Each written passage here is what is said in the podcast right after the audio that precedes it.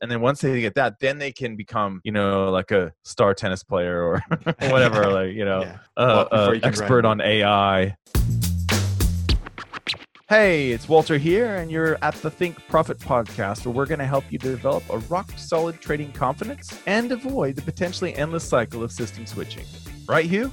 That's right. We're going to help you develop a wealth mindset, develop a trading strategy that fits your core personality, and help you overcome the obstacles that stop over 90% of traders. All right, Hugh, sounds good. You ready to go? Yeah, let's do this. Walter, what do you think your psychological edge is? I know we always talk about like trading systems and having a trading system edge, but what about a psychological edge? What do you think yours is?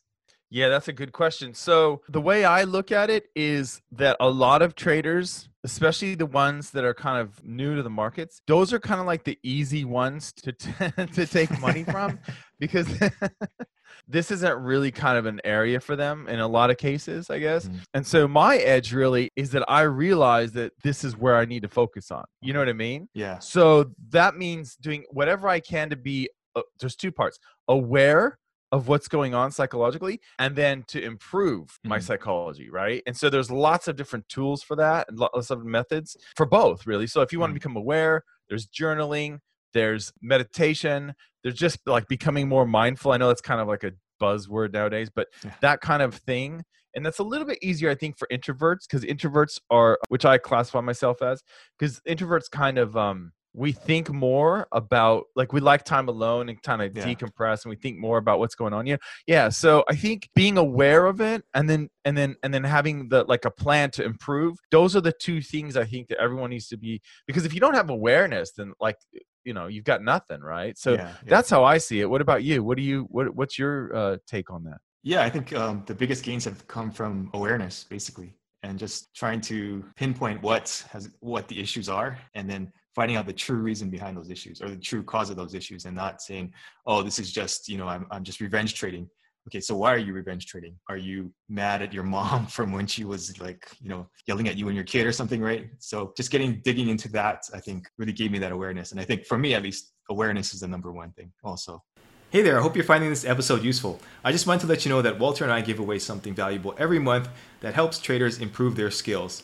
You can enter to win by simply leaving an iTunes review and leaving a comment on our YouTube videos. At the end of each month, we'll look at the comments and reviews from the month and we'll pick a winner at random. Each comment and each review counts for one entry during the month that it's submitted. So if you're interested in that, be sure to enter after this podcast is over.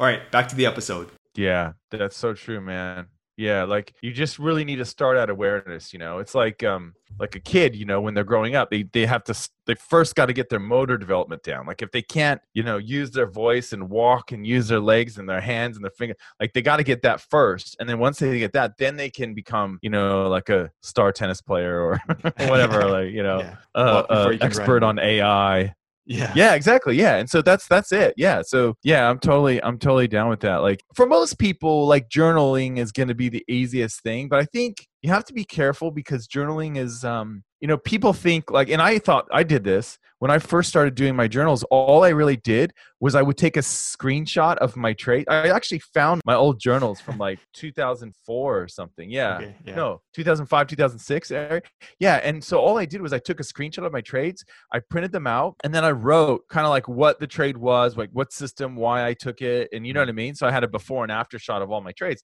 and that was cool. But that's not really what we're talking about, right? Like we're talking about what do you think, you know, and what. And so it's more of almost kind of like a diary of your trading development, and that's really mm-hmm. good. And I have those too. But yeah, that, that that's kind of the key I think is for awareness is to dig into that, and it's so much better if you write it than type it. And I know everyone wants to and some people maybe it makes sense to speak it you know and there's enough text you know voice to text things out software out there that can do that for you but you know it's really tricky to do it right because there's, there's it's so easy to like say you have a trading journal but that might be just kind of like a like a trades journal you know what i mean not a yeah. trading journal so there's Yeah. a difference yeah Yeah, it's interesting you mentioned that because I've been going over mine right here. And it's just kind of like a little notebook that I, I check off, okay, these are the trades I took. This was the result. From there, then I put it into a like a digital journal. But I found that like just marking it off like this really helps me, at least during my trading. Yeah, yeah. And it activates different area of brain Yeah. and you'll remember it better and all that. Yeah. It's so easy to get sucked into the um, you know, the fancy online tools and stuff. And there Yeah. are great trading journals out there, but I think that's the way to do it for sure. Yeah. I think part of it is also discouraging, right? Like when these journals are too complicated and you have to fill like too many forms. I, I was like,